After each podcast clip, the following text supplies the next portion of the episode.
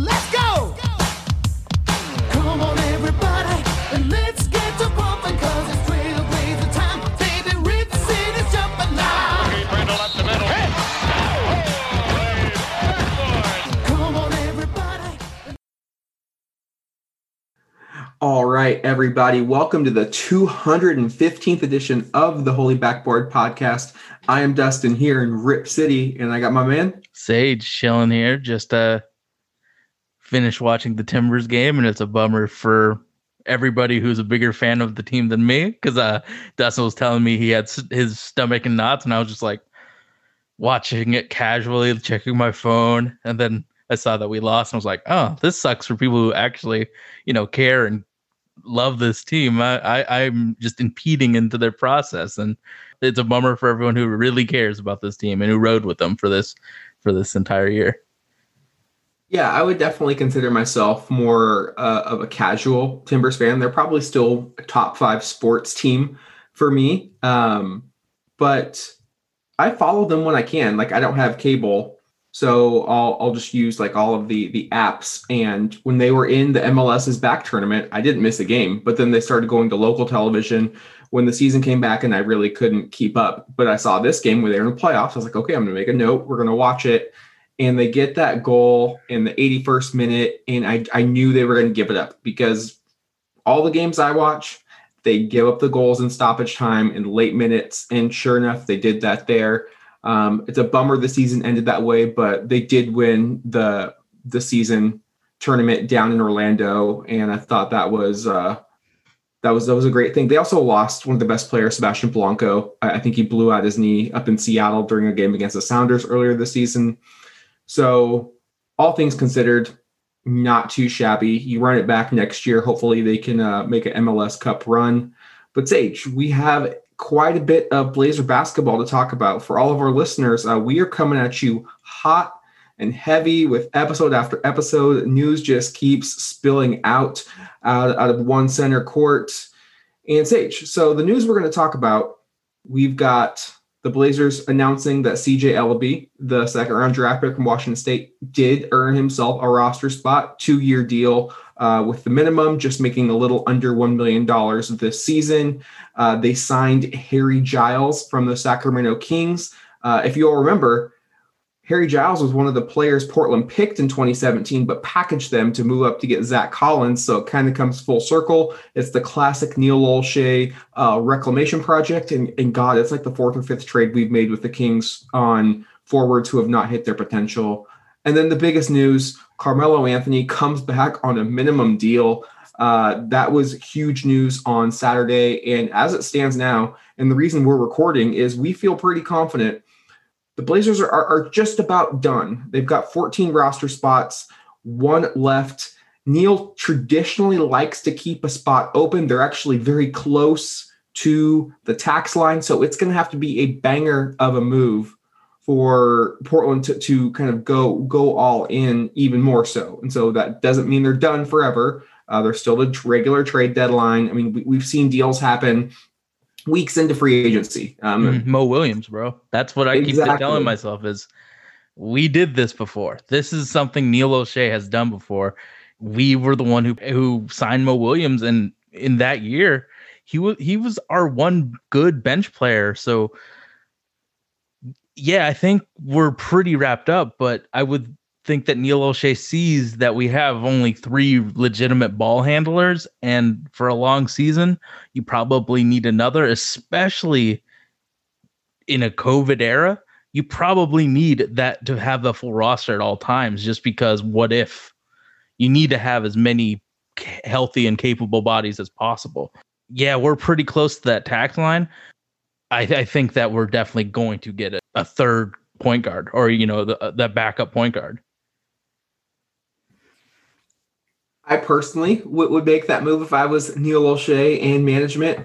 I don't see it now. I think it's going to have to be somebody on the buyout market. I mean, who knows? Nicholas Batum is available if they're going to kick the tires on that and let Nick run point forward, or like in 2019, Enes Kanter became available. They swooped him. So Neil really likes to keep this spot open. So he could go over the tax to get it done. But I think when you only have one spot left, you're going to be really choosy with it. And I think that Neil is still infatuated with Anfernee Simons. The coaching staff's going to give him another go at it.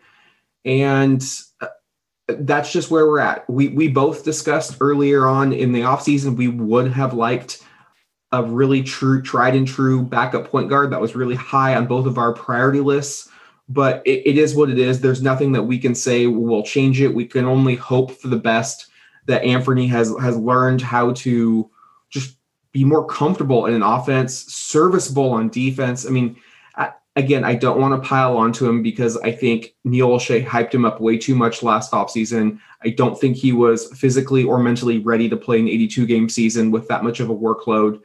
And he struggled. He was a minus on the floor nearly every time he came to the game. So those are facts. I'm not trying to pile on him. I really do love Ant and want to see him grow here.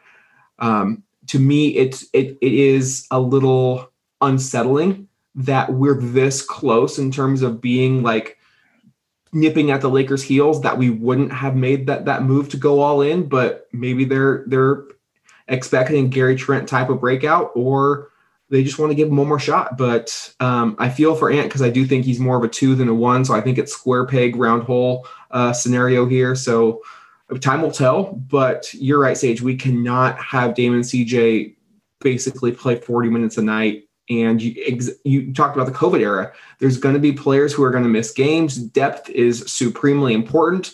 I think that's one of the things the Blazers have done really well this offseason in addressing is adding depth at key positions. This is the glaring weakness. This is the move that is really keeping this offseason from being an A+ for me. So I think as of right this now, we have 2.5 decision makers. I don't know if I can give Anthony that compliment of saying he can make moves for others and himself. So right now we are light at decision maker creator in the creator role. So, I mean, I would suggest that we be patient, and it's a long off season. Like, a lot of this stuff has happened really quickly, but I think that if we use this 15th spot, it's because Yogi Ferrell or Matthew Dellavedova didn't get a good contract and they're willing to take a cheapy 1 year. Oh, I think they could be had for a cheapy 1 year right now. I mean, we're seeing minimum deals being handed out. You're seeing short-term deals. Revenue has definitely been impacted by the coronavirus, and players are aware of that. Montrezl Harrell, who was widely thought of as a max player, yes, he hurt his value in the bubble, got a mid-level exception. I mean, we're seeing the mid-level is really the max guys are getting. You know, Jeremy Grant is really the exception. Teams did not have a lot of money to throw out this offseason. It was kind of a down free agent class in terms of high-end superstar talent. But there's just been a lot of like, okay, one-on-one deals. Okay, you play your one guarantee, then you got an option for the next, or you're even taking a minimum. So I expect a lot more player movement next offseason as well. And it will really depend on if there's a vaccine, we can start getting fans in the stands, revenue can start, going hand over fist, and then we can start seeing the caps rise, and then you'll have more money to go out and dish out. But that's been the theme for me this offseason, just how many short-term deals that guys are going after, really looking to bet on themselves, but also just, it's just the landscape of the NBA economics that we're in right now.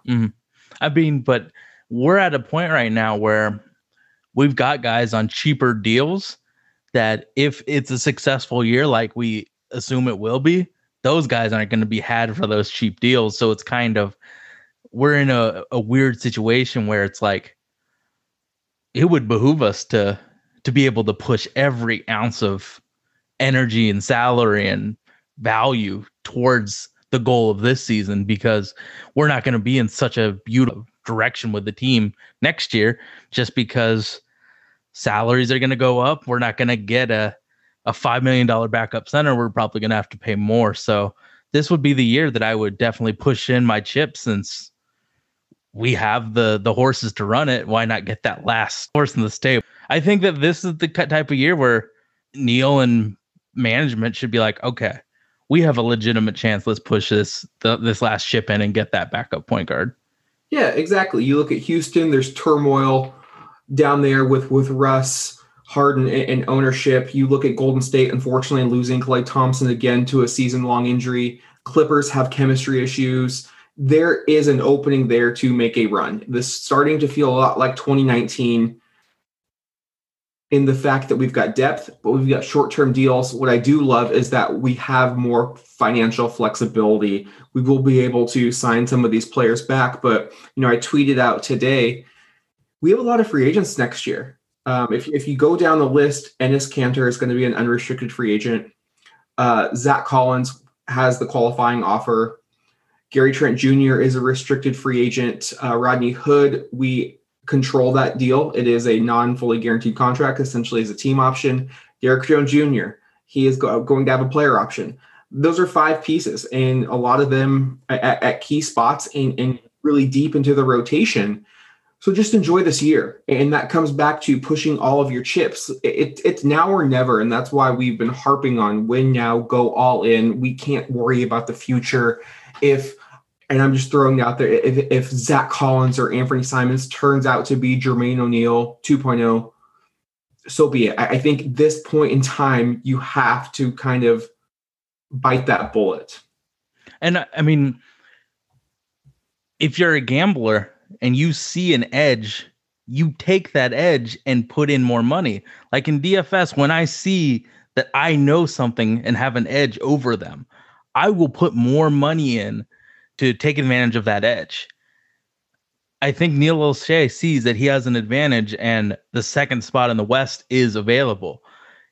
If he's the man I think he is, he's telling ownership, let's get this guy. Because there's definitely a hole at number 2 in the West. So I think that he is pushing those chips and trying to get that last player. Yeah, and I think that's why they're leaving the spot open. They're going to wait and see how the season unfolds a bit. Maybe they make a trade. Maybe they pick someone up off the buyout market. You just never know. It is a 72-game season. It's going to be condensed. It's starting in 1 month from today. And I can't wait. I think we have got a really talented squad. But the big news after day one was Carmelo Anthony. And I had started to prepare myself for the fact that Melo was leaving. We didn't have the money. We had picked up Covington. We had just picked up Enes Kanter. I didn't honestly know where a lot of the minutes were going to come from. I don't anticipate him starting. And so I thought he might take a bigger offer from a team like the Knicks. He really could have signed deals with the Lakers or the Clippers to really make ring chase, essentially, and have a legitimate shot at winning a ring.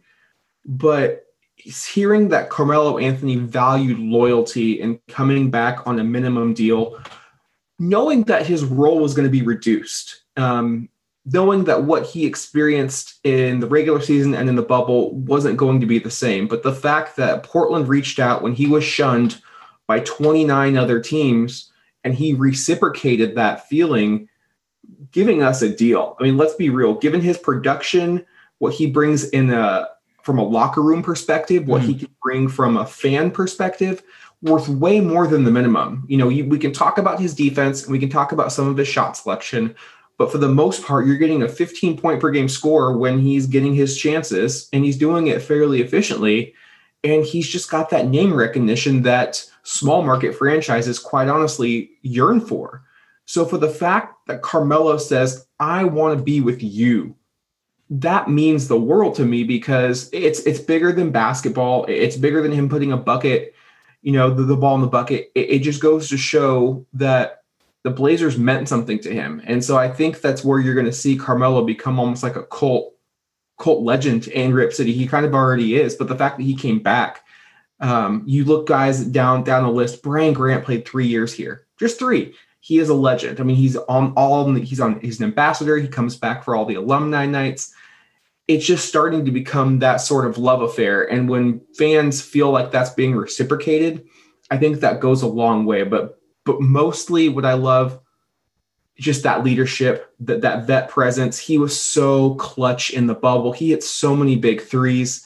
I just think he brings a sense of confidence and like, oh, we got Melo's come. Okay. Like, I think that really started to kind of build up the anticipation for the season as well. Like that was a big, big signing. And really when Olga yelled it out, cause I was downstairs, I think I was getting something to drink. She yells back, Melo's back. And I was through the roof for the day. I was so stoked. And it was because I thought he was gone. And I guess I didn't realize how much Carmelo coming back meant to the team, the city, myself as a fan. I think that given the value of the deal, I think that even gives the team a little bit more incentive to go out and let's win one for Melo. Let's win one for everyone, but let's get him another deep playoff run. I think that we talked about it last episode where it's a culture move. I think that Carmelo Anthony is a culture move. Let's be real about the power forward position for the Blazers. We have Robert Covington, but behind him, it's Zach Collins, who is recovering from surgery, and Harry Giles, someone who's really never had a full 82-game season or 70-game season. He's always had major injury issues. There is a chance, and a pretty good chance, that Carmelo gets 16 minutes, 20 minutes a game in the beginning of the season. Like, we have a lot of really talented power forwards that have some serious injury issues. I think Melo sees a path to getting rotation minutes on a playoff team too. If he went to the Knicks, what are the chances the New York Knicks make the playoffs next year? 5%? Yeah, and that might be, and that's very generous. Yeah. He's made millions upon millions of dollars. What's more important, showing loyalty to a team that took a risk on him and has a chance for him to produce on a winning team, or playing and getting a little bit more money? I think it was an easier decision than at first thought, because I'm nervous about Zach Collins. I think that even when he's healthy, he's going to be on a minutes restriction, and Harry Giles is kind of an injury risk as well. So Melo could definitely be seeing some major minutes this year. I 100% agree. I think right now you look at him, he's probably sixth or seventh man off the bench. He and Gary Trent Jr., I think, are going to man that bench unit. And you can run offense through Melo on bench players. Like, he's shown the ability to punish smaller defenders in the post. He can isolate and get you a quick bucket.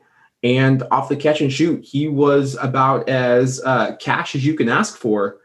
So ultimately, this move just really cements Portland as a top four team out West. And I think finally, I think if you look at the guy like Damian and CJ, who have wanted to get additional members, talented members of the NBA Brotherhood on their roster. I mean, they openly recruited Carmelo in 2017. First time I'd ever seen Dame or CJ do that. It was almost like we were going to be, the bridesmaid again, never the bride. Oh, Melo finally went to the dance with us, but that was because everybody else was unavailable. And then after he had a good time, oh, no, he doesn't really like us. He's just going to go. He'll find that date he was really after. But the fact that he stayed, I think for Dame, that's even just got to be like a little bit of a relief, because I feel, especially him, has had the weight of the franchise on his shoulders. He has seen teams, players team up, create super teams. He's seen free agents go elsewhere. And I think it would have probably done a lot of, it just might've been a mental blow for Dame to be like, I can't even get like a 36-year-old Carmelo Anthony to stick around. Like, I don't even want those seeds of doubt to start planting in Dame's mind. So I think this was a really nice reassurance that what he is doing here in Portland is working. This is the formula. This is the way. This is how it's going to be moving forward. I think that Carmelo will be a really nice release valve for Anfernee Simons, because if he is going to be the backup point guard, he's going to need those release fouls. You got Gary Trent, who's a knockdown shooter. You got Carmelo, who's very familiar with having the ball in his hands in clutch situations. So let's say they're pressing Anfernee because he's a young point guard who has shown troubles being a good initiator. Pass it to Melo and let him initiate that second unit might be a good move to keep Anthony's confidence up for the stretch run. So we've touched on Melo, and we will get into more conversations about what the rotation looks like and how it fits. We've got a couple of fan questions that address that, so we'll save that for later. But Sage, let's address the Harry Giles signing, which I think kind of came out of nowhere. He is a 4-5, kind of like a point center, essentially, I think, from the Sacramento Kings. Comes to Portland. Again, he was the number one recruit coming out of high school. He was the consensus number one draft pick before he had the second knee surgery. Just kind of devastating that his career has kind of been hindered by the injury factor. But when he's been healthy, you can see the talent is there. I don't necessarily mind this as your 12th man. I think you have a lot more gripe about it if it's last offseason and it's a Mario Hezonja and that's your ninth man. You can't take that risk with your ninth man. Like, this is a player who's probably going to get mop-up minutes, might play if foul trouble persists, if somebody gets injured or whatnot, or if you're just trying to rest. So I don't mind it as the 12th signing. I think you roll the dice and see if you can hit a home run. I think that he has a bigger role. Let's say we're playing a team with an athletic center that loves running pick and roll. I would much rather throw Harry out there instead of Enes. Let's say we're playing the Knicks and they have Obi Toppin running pick and roll with Elfrid Payton. That's a bad place to put Enes Kanter in. So I would definitely throw Harry Giles in. I think he's a spot player. As the NBA becomes more athletic at the 4-5, I think that he does have a role. He is a talented player. I think that talent early on kind of was a speed bump for him because he was just able to, he wasn't used to developing that counter off of his move. He still has a lot of room for development, but right now, when I watched the Sacramento Kings, I saw him be hyper aggressive defensively and pick up a lot of fouls. And he is a good passer, but sometimes it looked like he was over hesitating before he made the pass. Very moldable, but we have to be very gentle with him because we can't risk him being injured for a long period of time because we have a lot of bigs now. But if Harry Giles goes, then we have a lot of bigs that are very similar. He's the one diverse player on that as a 4-5. So I think that there should be like some restrictions for him to play those minutes. I agree. And I hadn't thought about that spot minute kind of curveball type of player, but we did get burnt pretty bad when we had Enes in the Western Conference Finals going up against the Warriors, playing against that pick and roll and the drop. We got just destroyed when Hassan was trying to play the pick and roll last year as well. So to have an athletic five really can help Portland match up with teams and gives Terry Stotts a lot more weapons to use. And it's going to be interesting. We're really talking about two players in Harry Giles and Zach Collins vying for one spot. And they were both in the same draft class. Oddly enough, they both are injury prone players. And it's just going to be interesting to see how that plays out because Zach has more history here, but if Zach is not able to start the season, and Giles is, by all accounts, healthy right now. If he gets off to a good start, you're really looking at Zach being buried on that depth chart, and all of a sudden, is he going to get dealt? I mean, he's not going to be happy being the fifth or sixth big on the Blazer roster. I mean, you can already count Nurk, Melo, and Rocco. They're getting minutes. Enes, I assume, is going to get quite a few quality minutes as well. So there are spot minutes to get. Harry Giles, he's trying to eat too. He wants a bigger contract than the minimum. So I think he's really going to push Zach Collins, and Zach Collins will push Harry Giles. I think it really works out both ways because competition, you know, iron sharpens iron. And so I really like that they're going to have some battles in practice. And for the first time in a long time, we feel like we're a pretty deep team, Sage. Like, we're talking about battles at the, you know, the fifth and sixth big. I mean, God, last year, our fifth and sixth big were starting for us. So it's crazy how the tables have turned this offseason. Once Zach is healthy, if things are going well, he's going to have a very tough time in earning minutes for a team competing. So it is a bad spot for Zach. Even though he has the years, he doesn't have the health, and being available is really important, especially when you're competing. So right now, the availability goes to Harry Giles until Zach can prove that he is able to play and be consistent and not get hurt. It's Harry's job to lose right now. So as we did last podcast, let's initially grade both of these signings. What do you have on Carmelo? I think it's an A because it's a culture move. It's a respect move. It's a respect move on both sides of Melo and the Blazers. So I give it an A. Harry Giles is, a low risk proposition for some blue chip talent. So it's very Neilish. It's a very smart move. So I give it a B+, but there's always those concerns about injuries. So he doesn't get the A just because every single year he's gotten hurt, and the Kings have spent time with him. So they didn't even pick up his fourth-year option. The injury issues are real and very prevalent for Harry Giles.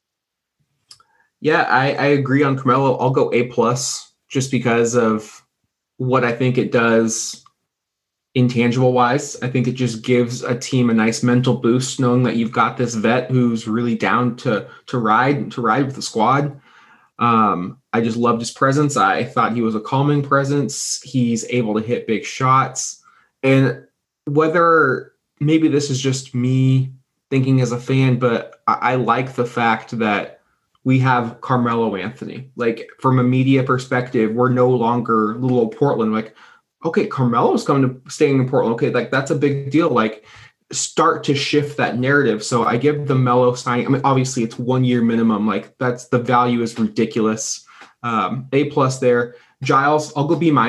Don't hate it. I think it's a very low risk, high reward. My only concern is the injury. And we in Portland have dealt with our fair share of injured bigs. And we had a really injury riddled season last year. But I think, again, we're talking 12th man. I can live with it. 9th man, I'd feel a lot more harsh and would really have wanted to have seen a backup point guard with that. But overall, I can't be too sad. Sage, overall offseason so far, what do you have as a grade? Oh, it's very good. I mean, it's in the A range for sure.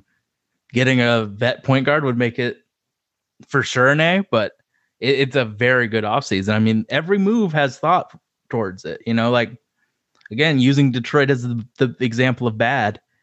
They just signed all of these backup centers and now are just trading them off. Like, at least when you look at the Blazers offseason, you think of thought. We got guys that can play off-ball defense, that can be good team defenders. We found that backup center. We classy and honorable for Rodney Hood. Everything had a thought to it. So I'm very, very happy with our offseason.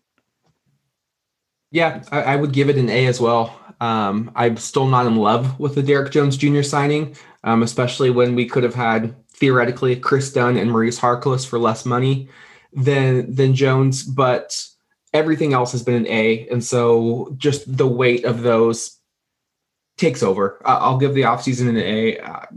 We have been talking about bringing Carmelo back. We talked about going after Enes Kanter with a trade exception. Robert Covington was a trade target, more like a trade pipe dream. I'm still in shock that we were able to land Rocco. To me, still the best move that I've seen this offseason.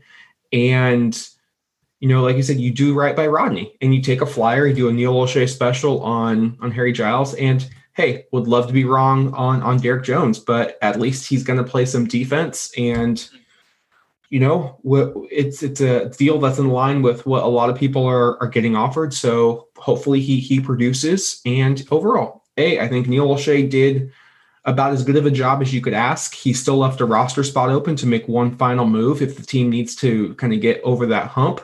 And now the onus really lies on the players and Terry Stotts and his coaching staff to get prepared in an unprecedented season to make that push. But Sage, you talked about Detroit and their offseason. Let's give our overall NBA offseason winners and losers. Clearly, there's still moves to be made, but the majority of the deals have been out there.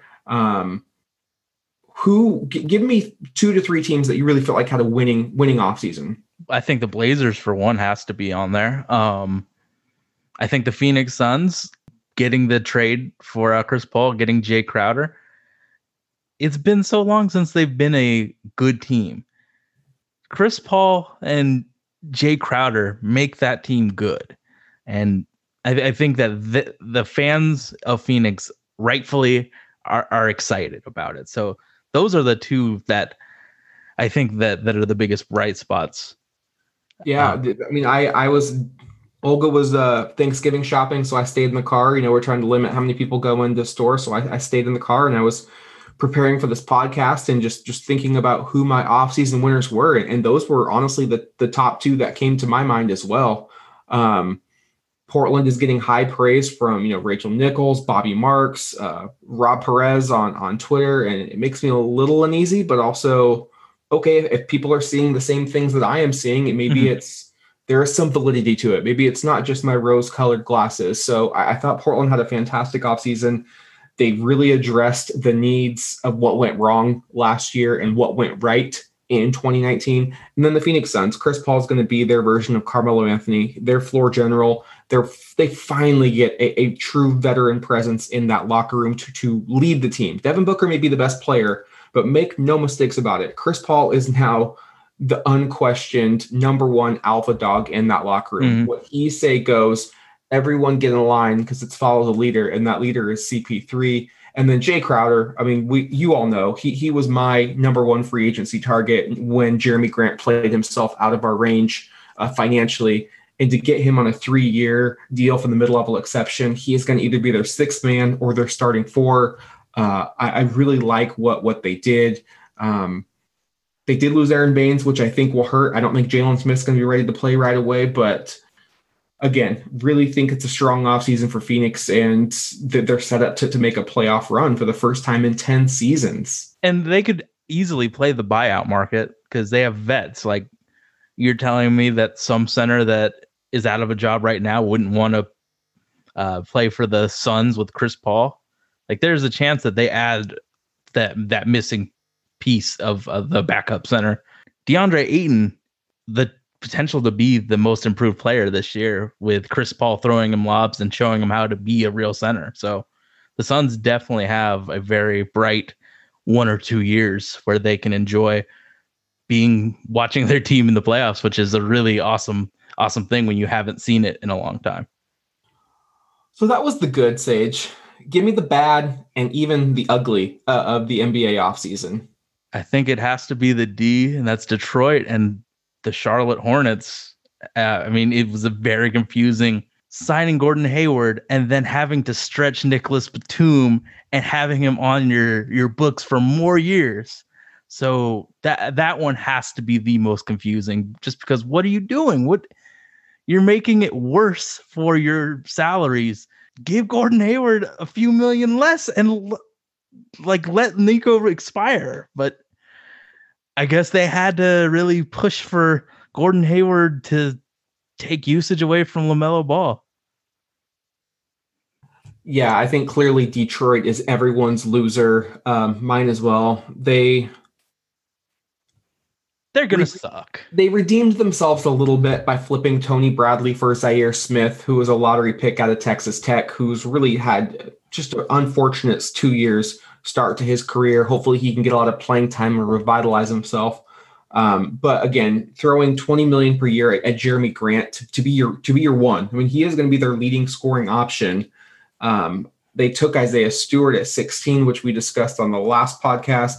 Mason Plumlee getting starters minutes and money. They already have Blake Griffin. I mean, I have no idea what Troy Weaver is doing down in the Motor City. Charlotte, I hadn't thought about, but that is absolutely another team that just didn't get it right and constantly fails to get it right. But I had two other teams. Boston. So this was the second max free agent that they essentially let walk for nothing. First, it was Kyrie Irving, and now Gordon Hayward. They lose Hayward. They lose Aaron Baines. They're not able to – they lost Enes Kanter. They did really very minimal with the draft picks. They gave up Desmond Bain for nothing. Mm-hmm. And they failed to sign any of those bigs, whether it was Marc Gasol, Serge Ibaka, Jay Crowder, none. Tristan Thompson's not going to be the athletic center that they desired. No. I mean, what's the difference between him and Grant Williams and Daniel Theis? Is there really a difference? Tristan Thompson's also a player that kind of scares me. I mean, he really kind of went into obscurity after LeBron essentially got him that bag after the 2016 championship. I don't know if he's a player that I would feel really solid about, like, counting on to be a consistent contributor. Maybe it was Cleveland and then LeBron left and he's like, fuck it, I'm just going to, count my money and then I'll wait until free agency to really start trying. But I didn't like what Boston did, especially when you're considering the East is completely wide open.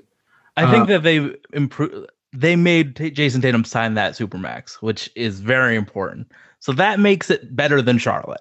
Like you get the superstar that could be a top 5 player in the future signed to your team for 4 more years. That has to give you a better offseason than fucking Charlotte.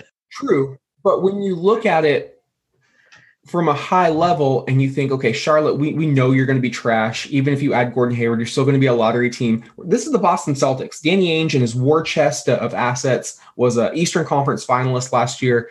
I would have expected them to just add more to really say, okay, no, we're the team to beat out East. Eastern Conference comes through Boston. They just didn't do it. So I think when you just factor in what's at stake, I thought Boston stubbed their toe, but Charlotte definitely. But there's one more team, and I don't think they're getting enough flack for just how poorly the offseason has gone for them, and that is the Denver Nuggets. Oh, I thought you were going to say Minnesota.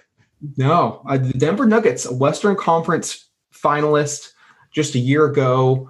They saw Mason Plumlee leave for Detroit. Not their fault that Jeremy Grant left for Detroit as well. They apparently matched his contract. He said, no, I want more opportunities. I want a larger role. Okay.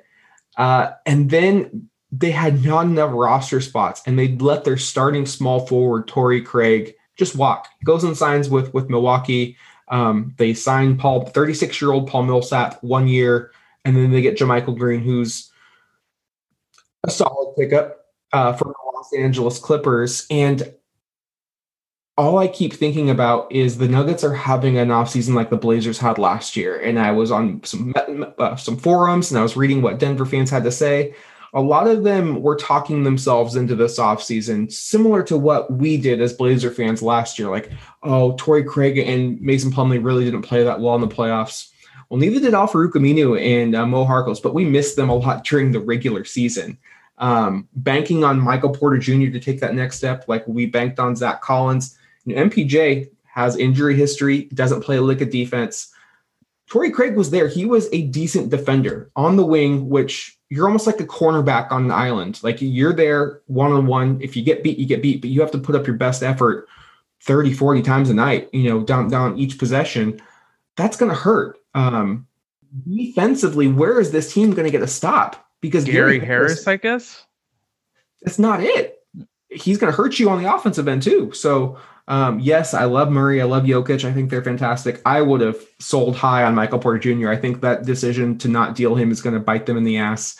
I think Denver took a big step backwards. And if you're Portland, I mean, outside of the moves we made, seeing Jeremy Grant take the same contract and go East was probably the biggest W of free agency. Mm-hmm. Just a massive win if you're a Blazer fan. I think it makes Portland's I just think they're a better team right now than Denver. Mm. Yeah, I mean, they did what they could to patch up Jeremy and Mace leaving, but it's a complete and total loss of talent, and they had a lot of it. They had so much talent that they traded Beasley and Herman Gomez to Minnesota because they had so much. Now it's like, where's our wing depth? It really is non-existent if you're trying to stop a creator like a Dame. You need to have somebody that is willing to make those tough defensive plays, and right now they don't really have it.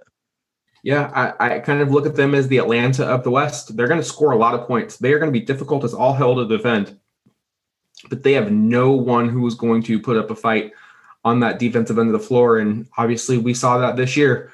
Portland, Dame scored 60 points twice. We damn near lost both of those games.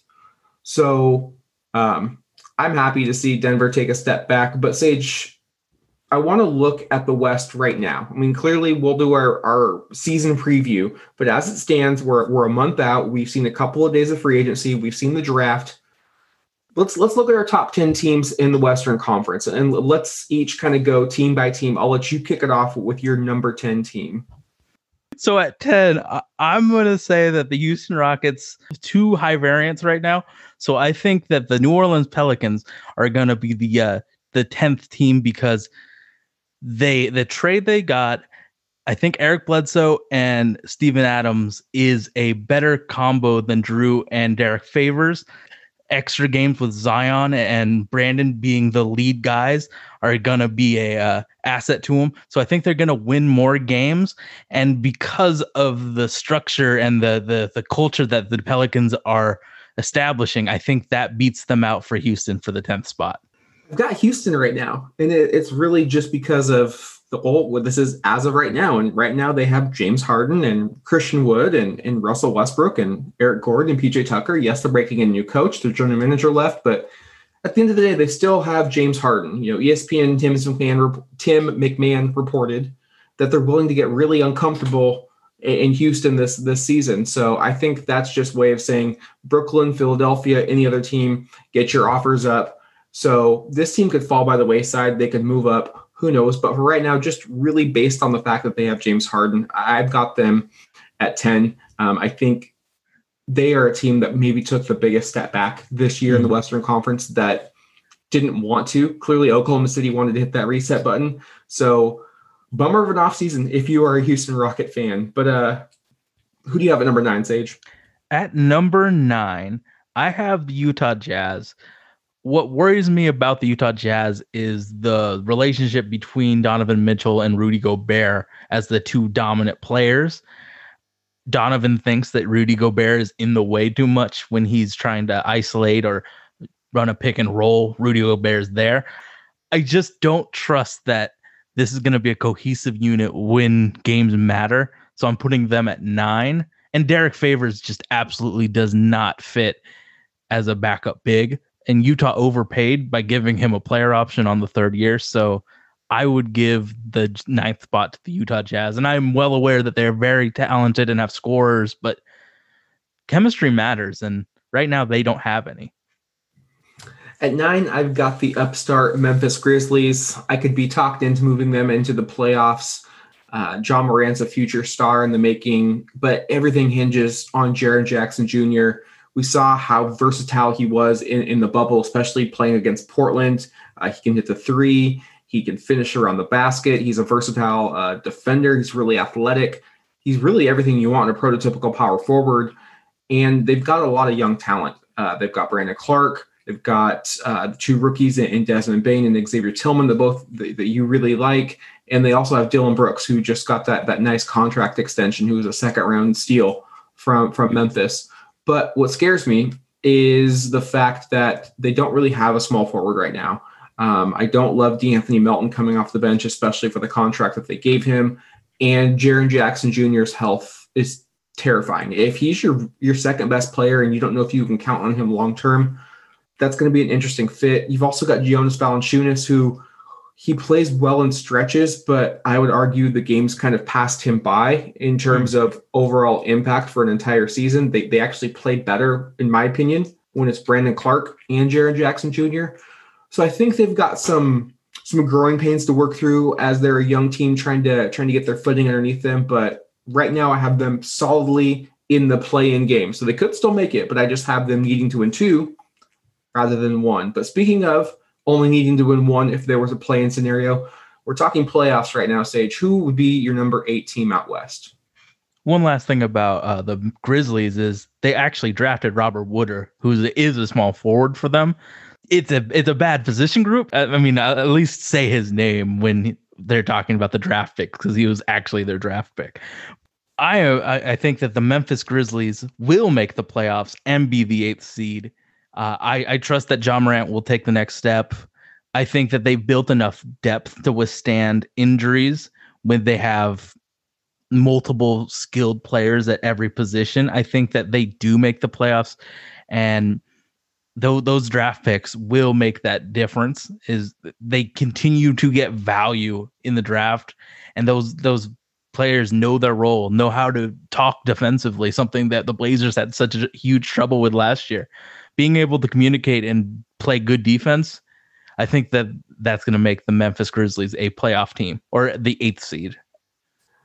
Yeah, I think for Ja to take the next step, it starts with his jumper. If he can't make it, he's going to be a lot more easier to defend, and that's going to be what makes or breaks their season. I wouldn't put too much stock in rookies drafted late in the first round of a draft to make an impact right away. It doesn't happen too often, so I would pump the brakes on. Nope, because these guys know their roles. They're going to shoot and play defense and get rebounds, and we talk about rookies, but these are the guys that in the second round are the most likely to hit the veteran college students that NBA teams don't like because of their value of being older. I think that though Desmond Bane and Xavier Tillman and will be good role players to start and continue to get better. Dog, you need to be their agent or something, because you are hyping these players up to a level I don't even think they can go to. But I digress. Who do you have at? Before we go to number 7, number 8, I have Golden State. Clearly, they would have been a lot higher had Klay Thompson not been hurt with that torn Achilles. Steph Curry's finally gonna see what it feels like to be Damian Lillard for once and not have a god squad around him. He's gonna get double teamed. He's gonna get triple teamed. Trapped at half court. He's going to have to extend his range even further out than what it already is, and that's already he's probably already shooting from across the bay. But they did pick up Kelly Oubre. They got him with that trade exception, which was a nice pickup. They're still paying Andrew Wiggins a lot of money. Their center position is talented but young, and James Wiseman. They may start Kevon Looney instead, and you just really don't know what you're going to get with Draymond Green. He's not going to be your defensive player of the year anymore. I don't think he's got that left in the tank. But he has to be better than what he was this year when he just didn't give a shit. I mean, you would hope so. But I'm really concerned that the second injury, it's going to take a mental toll on that organization, or an organization so used to winning that they're going to have to fight through some adversity this year. And if they get off to a slow start, I could see them, again, not having the horses to make that kick into the playoffs. So I could honestly be talked into seeing Golden State out of the postseason. But that's my 8. Who do you have at 7, Sage? I have the Phoenix Suns because of Chris Paul's addition and Jay Crowder being a vet is going to help that team mature. They have a lot of young, talented guys. What would benefit them the most is having these guys that hate losing yelling at them, helping them improve. So having a guy like Chris Paul, the ultimate point guard, telling them what to do, how to play, how to practice is going to be huge for him. Devin Booker is going to take a huge step. DeAndre Ayton's going to take a huge step. Mikal Bridges is going to be that defensive piece that he was thought to be and had a narrative of being. So this team is really ready to go, and Chris Paul is ready to drive this team to the playoffs. At 7, I've got Luka in the Mavs, and it's really only because they have Luka Doncic. Kristaps Porzingis is dealing with another injury. They're not certain how many games he's going to miss to start the season. They did add Josh Richardson to add some defense to that roster, but they had to give up, I think, one of their best complementary pieces in Seth Curry, who I thought fit playing alongside Luka like a glove. You're talking about a player who can defend, handle the ball, hit an open shot, even create on occasion. So I thought it was maybe a net neutral or a net negative move just because of how much I value Seth Curry and what he's able to do. They do get Dwight Powell back, but that forces Porzingis to play the 4, and they were so efficient on offense when Porzingis was playing the 5. I do like a lot of their role players, Maxi Kleber, Dorian Finney-Smith, but I think they're saving their chips for next offseason, next free agency class. I think this is the squad they're going to roll with. And they'll get in just based off of the power of Luka alone. Like, Luka is going to run the league pretty soon. It's going to be, you know, fueled by Doncic. So get used to it. Last year was only the start, and he's going to be a force to be reckoned with for some time. Who do you have at 6, Sage? I have the Dallas Mavericks. I think that, like you said, Luka, it's all on Luka. And I'm willing to I think that he's going to take that step and be the ultimate creator, that he is everything, do everything for the Dallas Mavericks. They have enough shooting for him. They've added some defense. I think it all depends on Luka, but I think that they're going to be one spot higher in the playoffs just because of Luka's greatness. Aside from the Rockets, the team that took the biggest step back to me is the Denver Nuggets. So I have them as my 6th seed, and I really contemplated putting them higher based upon their resiliency that they showed in the bubble.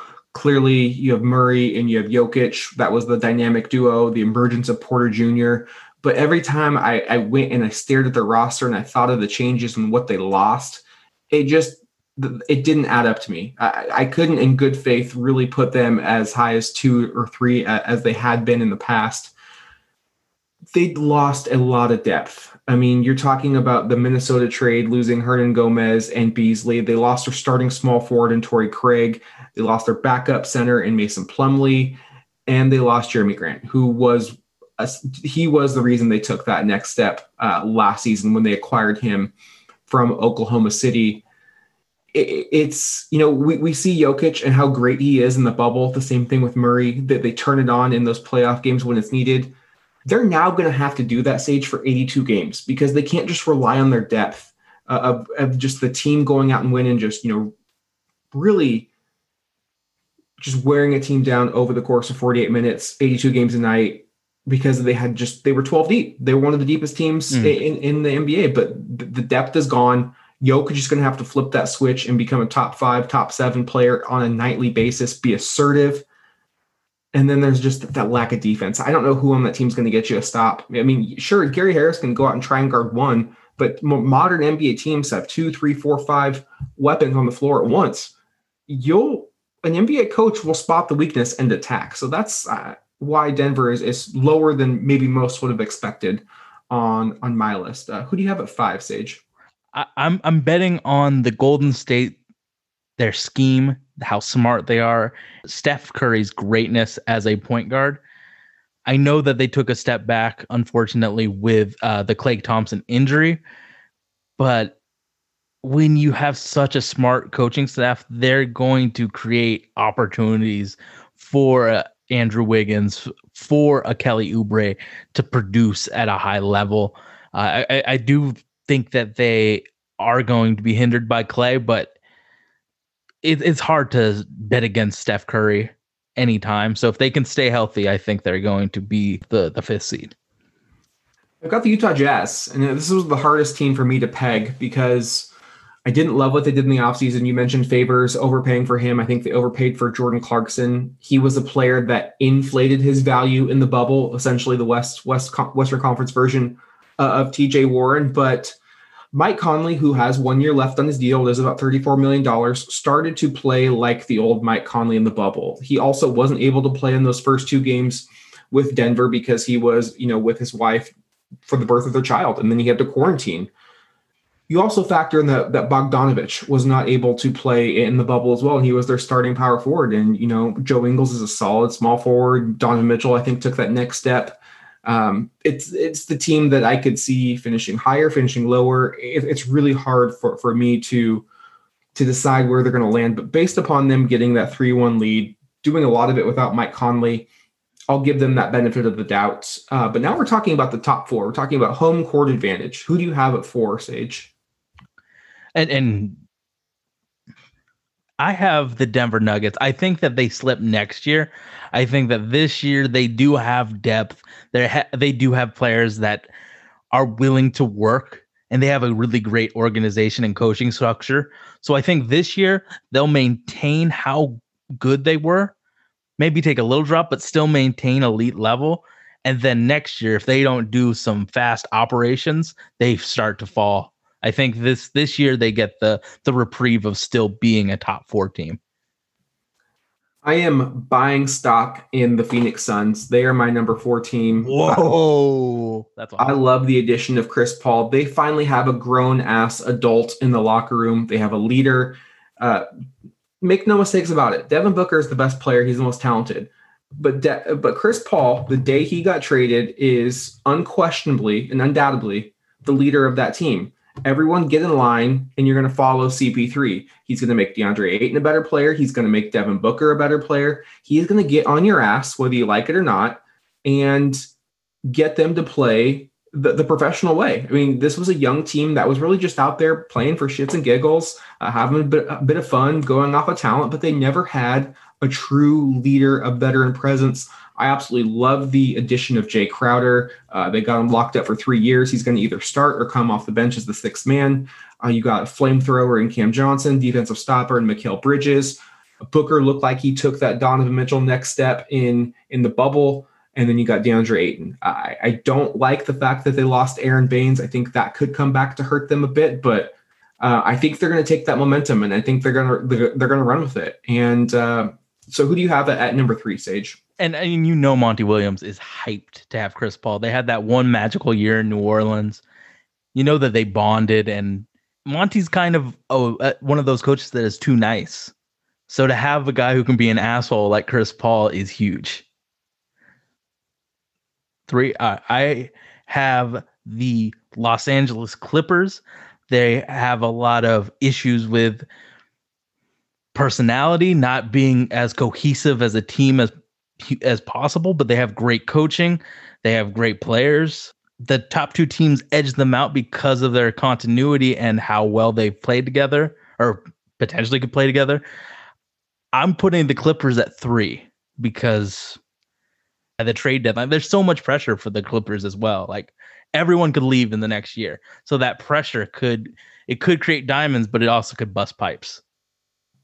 That's a great line. I think we have the same number 1, so we'll leave that later. But I think our 2, 3s are little flops. So I have the Clippers at 2, and I'll talk about Portland at 3, and you'll talk about them at 2. But let's just keep it on the track of talking about the same team. So I have the Clippers at 2, and it's probably only out of a fear of my own optimism that I don't want to put the Blazers at 2. I don't want to get too hyped, get my expectations too out of control. But the Clippers, I think there is a form of hurt.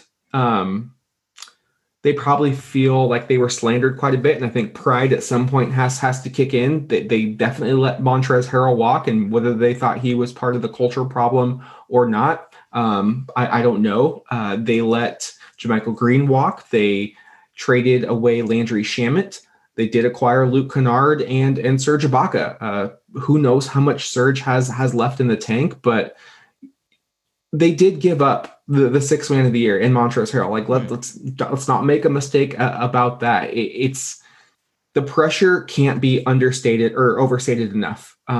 This is their year. Of any NBA team, they have the most pressure. Not the Milwaukee Bucks, and I know that's crazy to say, but the Clippers have two superstars that could leave them. Not just one, they have 2, and they mortgaged the house, the farmhouse, the beach house, their third cousin, they mortgaged everything to go for this run, and that's all they're left with. I still think they're extremely weak at point guard with Pat Bev. Who knows really what Lou Will has left in the tank. Chemistry is going to be a bitch for them. They're breaking in a new coach. You know, Steve Ballmer's got expectations through the roof. It almost feels a lot like a Trader Bob, a Bob Woodsit type of team where they made a bunch of just drastic changes. Here's all the talent in the world here. Now go work with it. Paul George, it's really going to be interesting to see how he bounces back. He looked god awful in the bubble. Kawhi really wasn't up to his standard of play as well. If either of those two slip just a bit, they're going to drop down. But for now, more out of just cautious optimism, I'll leave them at 2. Let's talk about the Blazers. You have them at 2. I have them at 3. Why? I thought you were going to say they mortgaged me and you, your mama and your cousin too, but it's all good. I haven't been on my A game as well. I think the Blazers are number 2 because Don't get me wrong, there's a ton of pressure on the Portland Trail Blazers, and we're looking at them through the closest frames. This is the Blazers podcast. We look at every single game, but right now they addressed every single issue outside of backup point guard. I mean, they got players that can play defense. They got bigs for days. They have depth for the first time in a year. So when you give Damian Lillard and you give CJ McCollum and you give Nurkic, if they all stay healthy and you give them depth, great things can happen, like that .9 shot. Great things can happen, like the Game 7 against Denver. So with those assets and my faith in Damian Lillard and CJ McCollum, I'm putting them number 2. Yeah, it's hard to argue with that, because I would have to argue this is the most talented Portland team that Damian Lillard has been a part of, top to bottom. He's got the top end talent with, CJ and Nurk, but you've got the depth. And I think depth is where you win in this league if you don't have the two top 10 players, and only a couple of franchises can really have that in their bag. Portland's not one of them. They never will be. So they're going to have to win like the 2004 Pistons. They're going to have to do it depth, and they're going to have to do it with continuity, chemistry, culture. Dame is good enough to lead them. I truly believe he is good enough to be the best player on a championship winning a caliber team. We saw how good this team was when they acquired Enes Kanter in 2019 and Rodney Hood. Rodney Hood's gotten better. Yes, he's coming off an injury, but pre-injury, he was shooting 50% from 3. Robert Covington, I think he's the key. If he could be the Scottie Pippen in 99, the Buck Williams in 89, if he can be that type of move and have that type of impact, just defensively, his versatility, offensively, he's going to be able to hit the shots. I just love the onus on defense. You got the depth in defense. You've got the veteran leadership in Carmelo Anthony. You've got just a good type of player in Gary Trent Jr. who brings that just dog attitude. Mm-hmm. I think you've got a lot of dogs on this team. And this Kanter played with one fucking shoulder for 3 series, and he was doing that while he was practicing Ramadan, which didn't allow him to have any food or drink from sunrise to sundown. I mean, he was just going at it, gave it his all. You've got player Nurk, his grandma passed away, and he still went out and played for his team, and that doesn't make him a better player. I mean, if he would have left, that would have been just as fine, but it just still goes to show that the commitment that he has to his brotherhood, this team that he has. I think you've got a team that wants it. They realized last year was a bit of a miss, whether it was personnel, whether it was injuries. They want to get back. They want to get back to that 2019 spot. And I could easily see them being number 2. And I'm hopeful they will, because they had a fantastic offseason. But number 1, I think we both have the Lakers, and it's probably, they're the champs until they're not the champs. Mm, you gotta take their crown. And I think the Blazers will do it with their heads still on it. With the Blazers, I feel like there was a humongous lack of communication. I mean, it has to be one of the reasons why that our rotation was so god-awful is the lack of communication. But you replace Hassan, who I don't think talked very much, with Nurk, and then you got a guy like Robert Covington, who is a known team defender. So there's going to be a more commutative defense, and I think that's going to be a huge thing too. So I know Tara Biggs is all about the finger pointing and the communication. I think this is a team that she's going to see a lot of communication on the defensive and offensive ends. I can't remember how many times I would sit in the stands and Hazonia, Simons, Whiteside would be in there. They were just missed rotations, bro. There was no communication. The rotations were so bad. It was like I was watching a JV basketball team. I was like, you guys are professionals. Get your shit together. And now got guys out there who, okay, they're going to talk. They're going to be smart. Look how well Miami played defensively. Team, it's like an offensive line. You don't just put the 5 best players out there. You put the 5 best that work as one unit, because when you're on defense, for the most part, you have to play as one. In the NBA, there's never just going to be one defender that's going to change the outcome of a game. It's not man-to-man defense anymore. You can play a zone. It kind of can. You can shift away from a prime defender.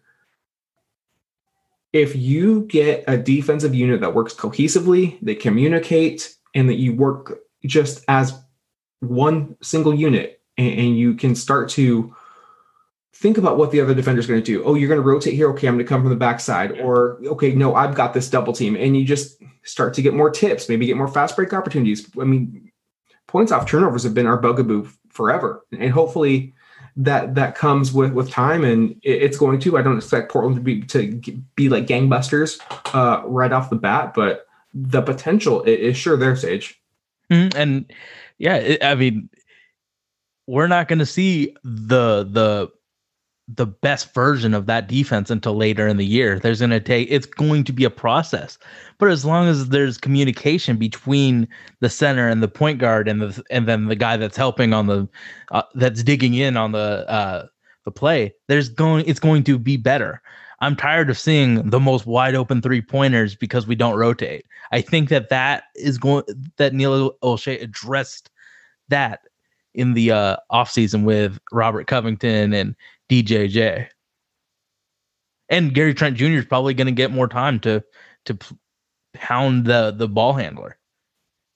Yep. And what we're saying is in line with what a lot of our fans are saying. We ran this poll yesterday on Twitter. 65% said Portland's a 3-4 team out West, with 26% saying we're LA's top threat. So, Sage, I think now's the time. We got quite a few fan questions. Everyone is excited about this team, and let's answer those before we wrap up this episode.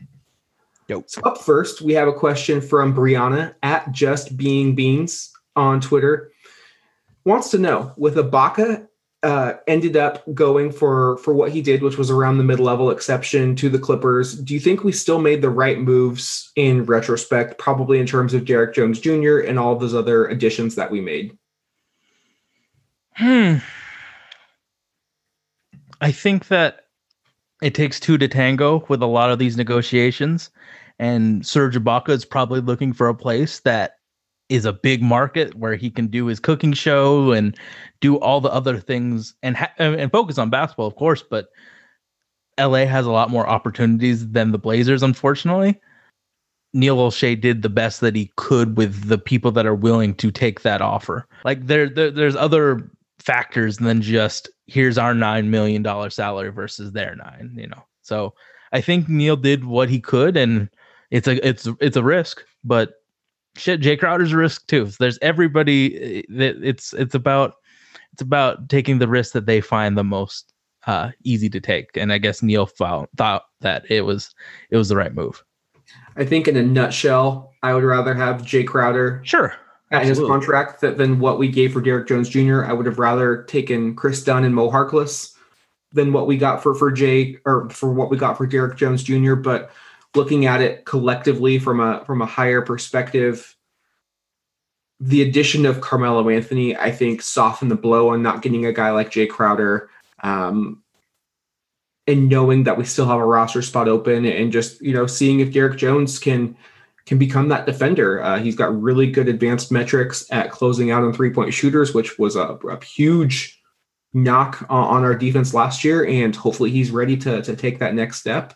So, yeah, I think overall it takes two to tango. So I think you're entirely right there, Sage. Next question comes from at Rip Village. He wants to know, what's the deal with any Gary Trent or Zach Collins extensions? I think that we're going to wait till next year for the Zach Collins one. I wouldn't be surprised if a Gary Trent extension happens. Gary's proven himself in the bubble, and his play during last season being healthy, he's proven that he deserves that next extension. I think that it's too premature for a Zach Collins extension since he hasn't shown the ability to stay healthy throughout the year. So yay to Gary, nay to Zach. Yeah, if I was Neil, I would definitely try to get a bargain on Gary Trent Jr. and see if they want to get an extension just based off of the bubble performance. But I think we'll have to wait until the offseason to get that done. You know, Clutch wants their money, bro. Absolutely. Zach Collins, there's no chance in hell. He's been injured. He hasn't really played basketball since the 2019 season. How many healthy games did he play in that entire, like, 3 plus? he got hurt on the third game of the regular season, and then he played the first 8. He got hurt in the play-in game. Yeah, so played 11 games. So that's a rough. That's a small rough sample size season for him. A rough sample size, and frankly, he didn't look super good there too. And now you factor in Portland getting a lot of extra competition for minutes at his position. I think Zach either gets traded or is a victim of the qualifying offer. So qualifying offer means he gets 1 year at a set salary, but then he becomes unrestricted, a restricted free agent or unrestricted free agent. Excuse me. Right. We can afford to kick the Zach Collins can down the road for one more year. And then it's either the qualifying, trade him, or I guess sign him to a big deal, which I don't see happening. Yeah, so staying along with the Zach Collins front, Tara Biggs, as you mentioned, at TCB Biggs, has a couple of questions about Zach, saying, has everyone forgotten about Collins? How does he fit in with the new players? And she specifically quotes the Woj tweet about he didn't include Zach Collins in that young timeline where he said, you know, they've got Simons and then they've got Trent and they've got Little. Woj forgot Zach Collins? Was that a Freudian tweet on his part? Was it just the fact that Woj tweets a million times a day? But yeah, what are your overall thoughts on Zach? Because it feels like he's kind of the odd man out just at the moment. I think that he's the odd man out this moment. I mean, you've got to assume that Neil Olshey only talks to Woj. That's the only news that comes from the Blazers that is any good. If he didn't include Zach Collins in this press release, it's on Neil. It's not on Woj. Well, so it wasn't a press release. It was just a tweet. You know. Adding his own, Woj likes to add his own opinion to certain things. Okay, sorry about not a press release, but a tweet. And Neil Olshey approved, like he had input on this. If he didn't, if it wasn't inputted on the tweet, he might be in a bad place for this team. He hasn't done much in the last year to solidify his position on the team with being hurt so much. Yeah, I mean, I think we are forgetting about Zach, whether it's fair or not. The injuries are pretty scary in the fact that a lot of them are very minimal contact. The shoulder injury was fluke. You look at the replay, and I honestly thought he was going to come back in the game. He had a major just pain that needed to be surgically repaired, and it kept him out for quite some time. You look at the ankle injury he suffered in the Memphis play-in game. There was no footage of even what happened. It just, he's like, I can't play on it. And again, you're like, what's going on? So you don't want him to end up to be a Zdrunas Ilgauskas where he's hurt every single year and it takes him 4 years before he can start consistently playing. The time is ticking for Zach. The time is ticking for the Blazers to win now. And if you can get some sort of value for him, you probably look to do that. And, it's terrible that it's because of the injuries and not because of performance, but that's just kind of the nature of the game we watch and love. Is if he's not out there, if he's not considered a reliable piece to the puzzle, we can't count on him because we put all of our eggs in the Zach Collins basket in the 2019 offseason. We're like, okay, Chief, we're going to let you go. Zach, you performed well enough in the postseason. We're going to think you're going to take that next jump for us. It just didn't happen. And then when he came back, Nurk looked like his former self, even better. Zach looked worse. And it's hard to compare players. It's not apples to apples, but it's what we all saw. We all saw Carmelo come in and play better. We know Robert Covington is a much better player. And then you factor in, okay, we're getting this young guy with potential, just like you and Harry Giles. What's going to happen? So, I mean, as a Blazer fan, I've kind of relegated to the fact that Zach Collins is just not a part of this team's future. And I hope to be proven wrong, but I haven't seen it in probably since like game 6 of the semifinals against the Nuggets, when he had that block on Jokic from the weak side. Like I was like all in on Zach, and it just hasn't happened for better or for worse. Yeah. I mean, it's unfortunate, but it's a what have you shown me lately type of league, and it's a business. And if Zach Collins was healthy, there would be a lot more positive thoughts about him. But we still don't know his recovery, do we? I mean, no, and that's the scary thing, is there has been not a word from the team or his agent or Zach personally about how his rehabilitation is going. We don't know if he's even going to be able to start the season, and we stopped playing in early September. So for the fact that we haven't heard anything, like, is this a chronic injury? Like, maybe he just won't be able to play. Like, you have to have bones in a body to go. I mean, that's just. And you know he's going to be on a, if he plays this year, he's on a minutes restriction. You can't risk play a stress fracture. You saw what happened with Drew Holiday. He overplayed, and it happened again. You can't. Terry Stotts has a problem with minutes limits. Once Zach comes back, he has to be on the note. There needs to be an assistant coach that counts his minutes. We can't press our luck with Zach Collins, because if we do and something bad happens, man, it leads to a very slippery slope of some decisions and some bad things happening. So we have to really be prepared to see him in limited time. Yeah. In her second part of the question, how he fits in with current players, I think he's strictly a 5, and you kind of go from there. You can play Robert Covington at the 4, Melo at the 4. Like, when he's healthy, he's versatile, but I think he's not quick enough to guard power forwards in today's NBA. I think he's a 5, and I think he's got to put on a little bit more weight to, you know, battle down low. But that's where he fits to me. Like, he's your 5. He can pick and pop. He's got to be able to play defense, rebound the basketball, weak side shot block. And for him, I think the biggest thing is health and just a consistent jump shot. You just never knew whether it was going to go in or not. And he does the same forms. Like, he's almost like Myers Leonard in the sense that he's just thinking in the game too much instead of just going out there and letting it fly. So Tara had one other question, and it was based off of a tweet that was floating around at the NBA Central. Says John Hollinger projects Hassan Whiteside to get $17.2 million in free agency via The Athletic. She says, how is this going? Because clearly Hassan Whiteside is still available, and Bobby Marks had his own list of free agents and what they could go for, and had him going more for about $4 to $6 million. I personally don't know what John Hollinger was smoking. I don't think anybody expected Hassan to get $17 million, but was that a misprint? I mean, his agency must have been very nice to John Hollinger to make him have that large-ass projected salary. Bigs aren't getting paid like that, Doug. He produced well for the Blazers. I don't think that many teams think that can transition to their team. The draft just happened, so... The Warriors are happy with James Wiseman. Knicks are happy with Obi Toppin. It's a dried up market for a big man. So I think Hassan has to be patient, and a deal will come for him, but it's not going to be at the max salary.